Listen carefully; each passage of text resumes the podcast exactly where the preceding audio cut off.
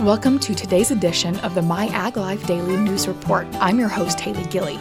In addition to future reports, I'll bring you a look at regional and national agricultural news, and the show starts with a look at California agricultural news.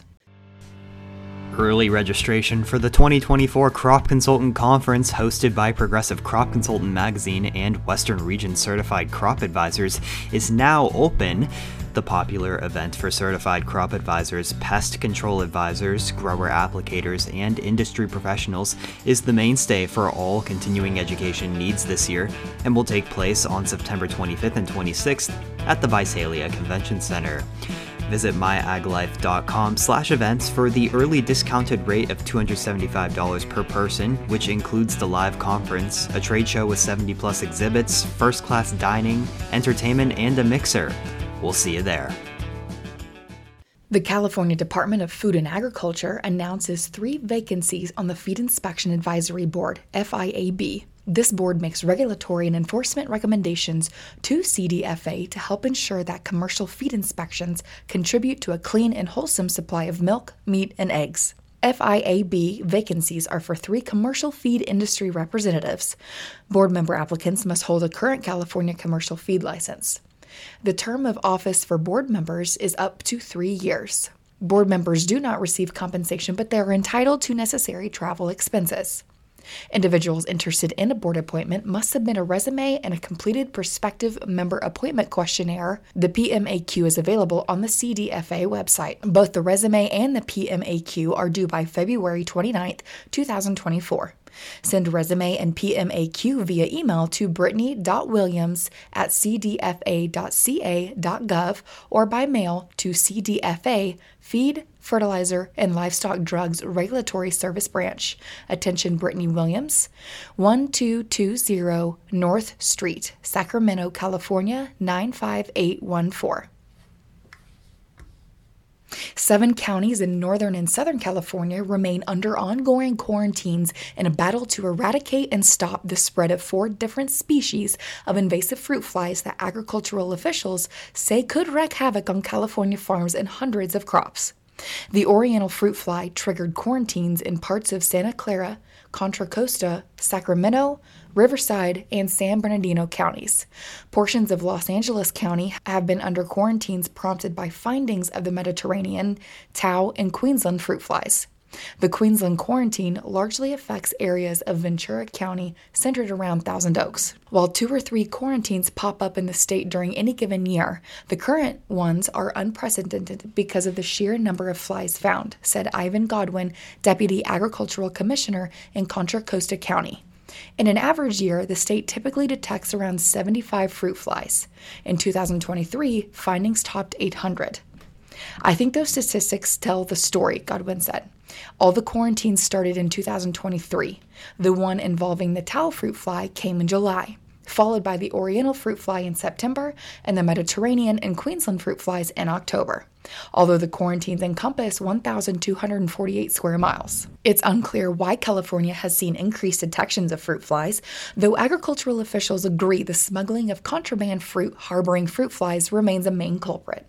Godwin noted that when travel was vastly restricted during the pandemic in 2020, the number of pests and interceptions at ports of entry went way down. This strengthens the theory that invasive pest finds are related to international travel and people illegally bringing in prohibited items. It's shocking the amount of fruits and vegetables and meats taken away from passengers going through customs, said Michelle Thom, Deputy Agricultural Commissioner in Santa Clara County. I've been there for just one day and they had a mountain of fruit, and that's just the stuff that they caught and took away. With the recent spike in pest detections, Thom said she thinks there may be other factors such as shipments coming through the mail that are purposely misidentified to evade inspection. Last year, two women from San Jose were charged with illegally importing the tropical fruit Langsat that was heavily infested with fruit flies. Historically, California pest quarantines have tended to occur more frequently in residential areas, and the current ones are no different. But the location and scope of the quarantine, type of pest, number of detections, and time of year could impact farms and crops differently.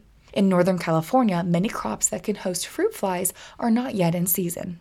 Fruit flies do damage by laying eggs in the fruit, The emerging larvae then feed on the fruit, making it inedible. Thom said the Santa Clara County quarantine is an urban area centered around the city of Santa Clara and larger growers. Thankfully, didn't get caught. Likewise, there are no commercial farms involved in the Sacramento County quarantine, said Kevin Martin, the county's deputy agricultural commissioner. For host crops inside the quarantine zone, the U.S. Department of Agriculture requires growers to treat them the entire life cycle of the pest, or 30 to 130 days, depending on the time of year. The warmer the weather, the faster the flies move through their life cycle. Growers outside the quarantine could choose to start treatments preemptively in case more flies are found and the quarantine expands. Agricultural commissioners in the affected counties said that there have been few farmers who have opted to start pre quarantine treatments.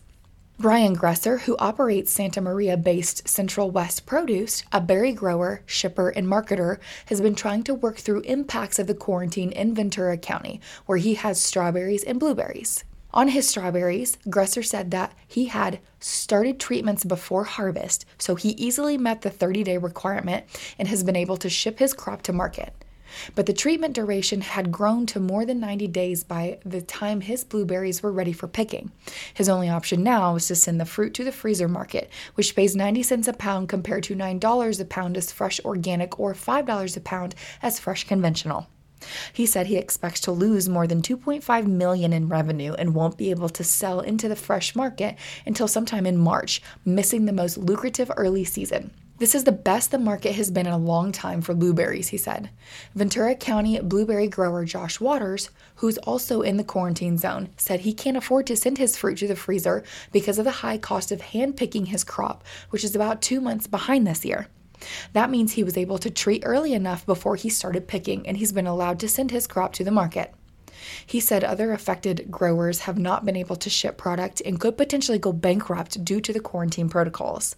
He expressed concern for the unpicked fruit left in the field, which could attract more flies. USDA has dedicated an additional 103.5 million to fund invasive fruit fly programs in California and elsewhere, but that money is for eradication, management, operational, and outreach efforts, not for quarantine-related crop loss, according to Steve Lyle, spokesman for the California Department of Food and Agriculture. The quarantines have also affected vendors and shoppers at farmers markets. Eric Downs, Deputy Agricultural Commissioner in Riverside County, said markets inside the quarantine can remain open if all host products are sourced from outside the quarantine and safeguarded while inside the quarantine zone. The quarantine zone is largely residential, but it's also in what's known as the historic Greenbelt area, with some 200 confirmed commercial farms and nurseries, he said. The county's four packing houses all fall inside the quarantine, and there are no available export markets for them currently he said.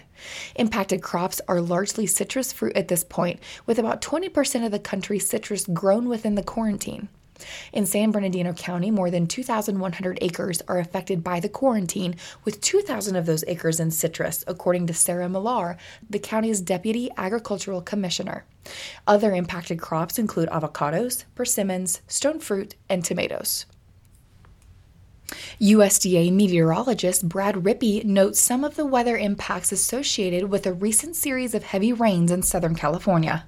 Some of this storminess has come at a price, and especially for Southern California and parts of the desert Southwest, we have gotten hammered with too much rain and some high winds as well. And that has led to significant flash flooding and debris flows in Southern California and now extending into parts of the Southwest. Now, the hardest hit areas, Southern California, including some of our major metropolitan areas like Los Angeles, where we've seen rainfall totals in some areas of LA picking up more than 10 inches of rain just during the first five days of February. We're not quite done. The system will wind down during the mid to late week period. Amounts are going to be a little bit lighter than what we've seen in early February, but still there is the potential for additional debris flows and mudslides as soils are completely saturated across this region after anywhere from four to 10 plus inches of rain in just the last week. The recent increase in milk futures has turned traders more friendly to the market.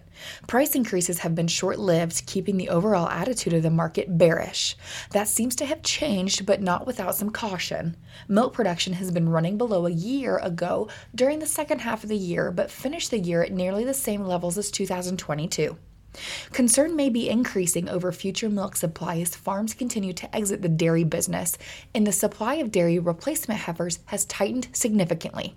However, it does appear that the cows are moving from farm to farm rather than going to slaughter. Dairy cattle slaughter in December totaled 224,700 head for the month. This was down 5,000 head from November and down 41,600 head from December 2022. This was the lowest monthly slaughter since May 2021. Cow slaughter has not increased as much as anticipated due to the low milk prices. This may not change as a tighter heifer supply will keep cows in demand. Cow numbers are lower than a year ago, but milk production per cow for the year is higher than the average last year.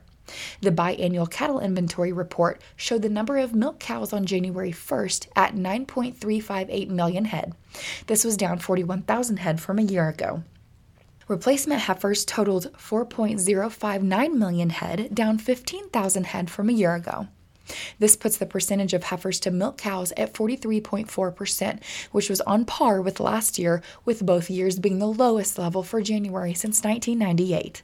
This ratio is expected to tighten further over the next few years. The buyers of dairy products may be looking at this and have decided to be proactive and purchase some supplies earlier at a lower price, which has resulted in the recent increase in prices. It is a period of the year during which demand tends to be slower, which may limit upside price potential. If demand improves and inventories decline during the first half of the year, it could set the stage for higher prices later in the year.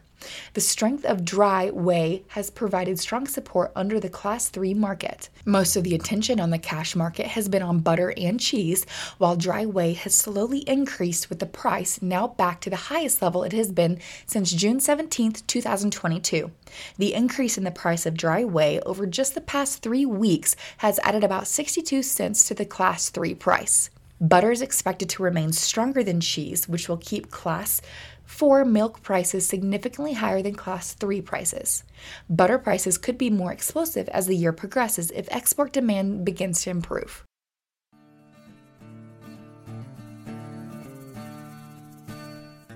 Twenty twenty three was a year that saw multiple challenges for the wine grape industry, including but not limited to labor availability, high costs, fluctuating demand, pest and disease, However, many are bullish on 2024, including Natalie Collins, president of California Association of Wine Grape Growers, who we caught up with at the recent Unified Wine and Grape Symposium in Sacramento. While she sees opportunities in the future, she reflected on what the industry learned last year. 2023 was a challenging year. We were really building off of you know a lot of years with natural disaster. 2020 we had a lot of wildfires.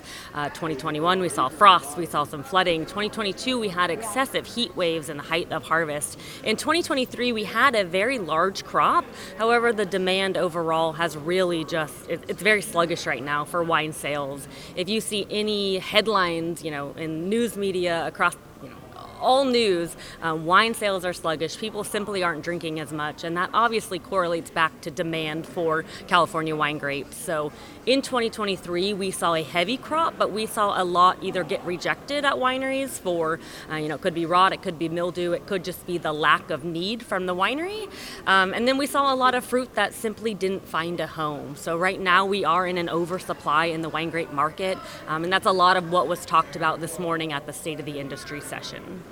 In 2024, the industry is still looking at similar concerns to 2023. Last year really was an eye opening time where there were growers that did not end up finding homes for their fruit, so we are having to pivot.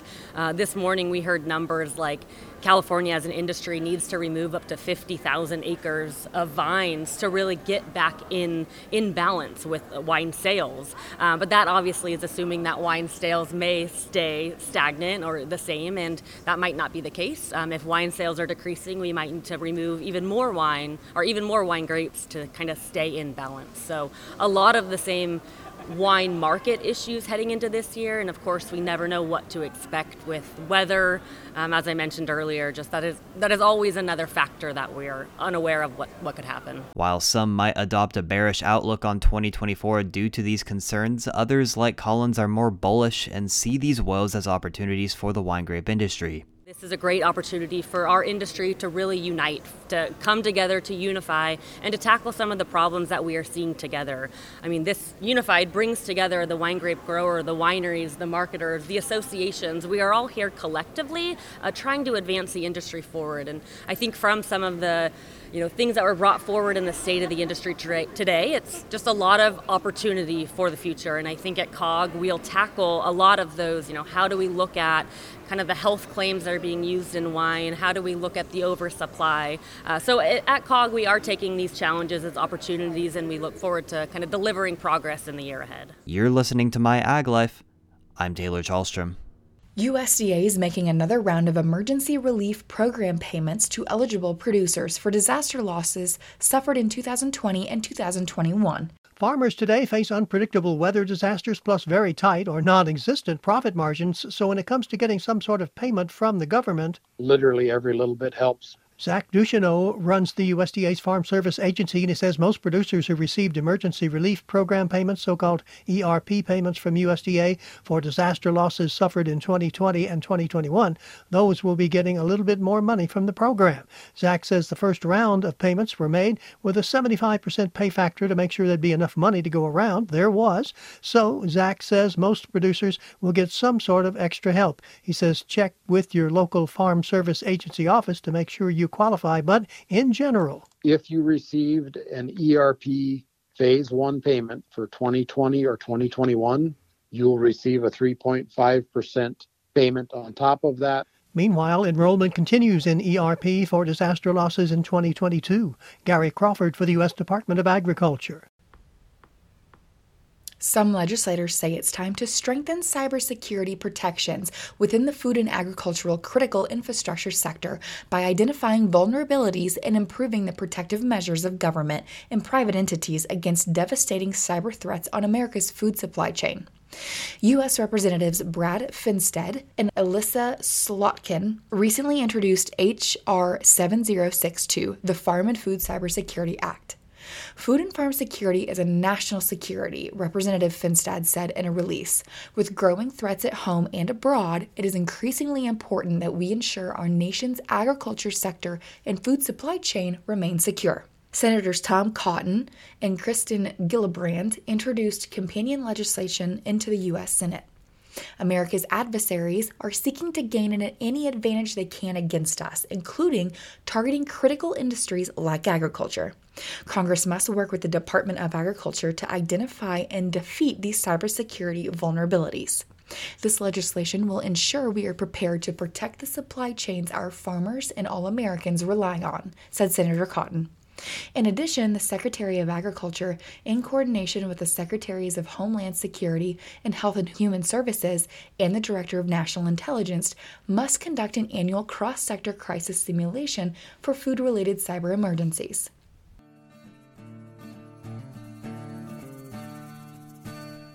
That will wrap up today's show. You've been listening to the My Ag Life Daily News Reports. I'm Haley Gilly from all of us here at the JCS Marketing Team. Thank you for listening. JCS Marketing is your number one way to connect with the ag industry through print magazines, digital media, podcast, and live and virtual events. JCS Marketing has the reach to inform, educate, and influence growers in the western United States. Everywhere you go, you see West Coast Nut Magazine on every one of my customers' tables. So that tells you everything. That's that it's there, so they're reading it. Our My Ag Life platform includes podcast interviews and digital articles for busy professionals on the go. Our live events, continuing education webinars, and virtual conferences help growers connect with leading researchers and industry leaders. Let JCS Marketing help you connect. That will wrap up today's show. You've been listening to the My Ag Life Daily News Reports. I'm Haley Gilly from all of us here at the JCS Marketing Team. Thank you for listening.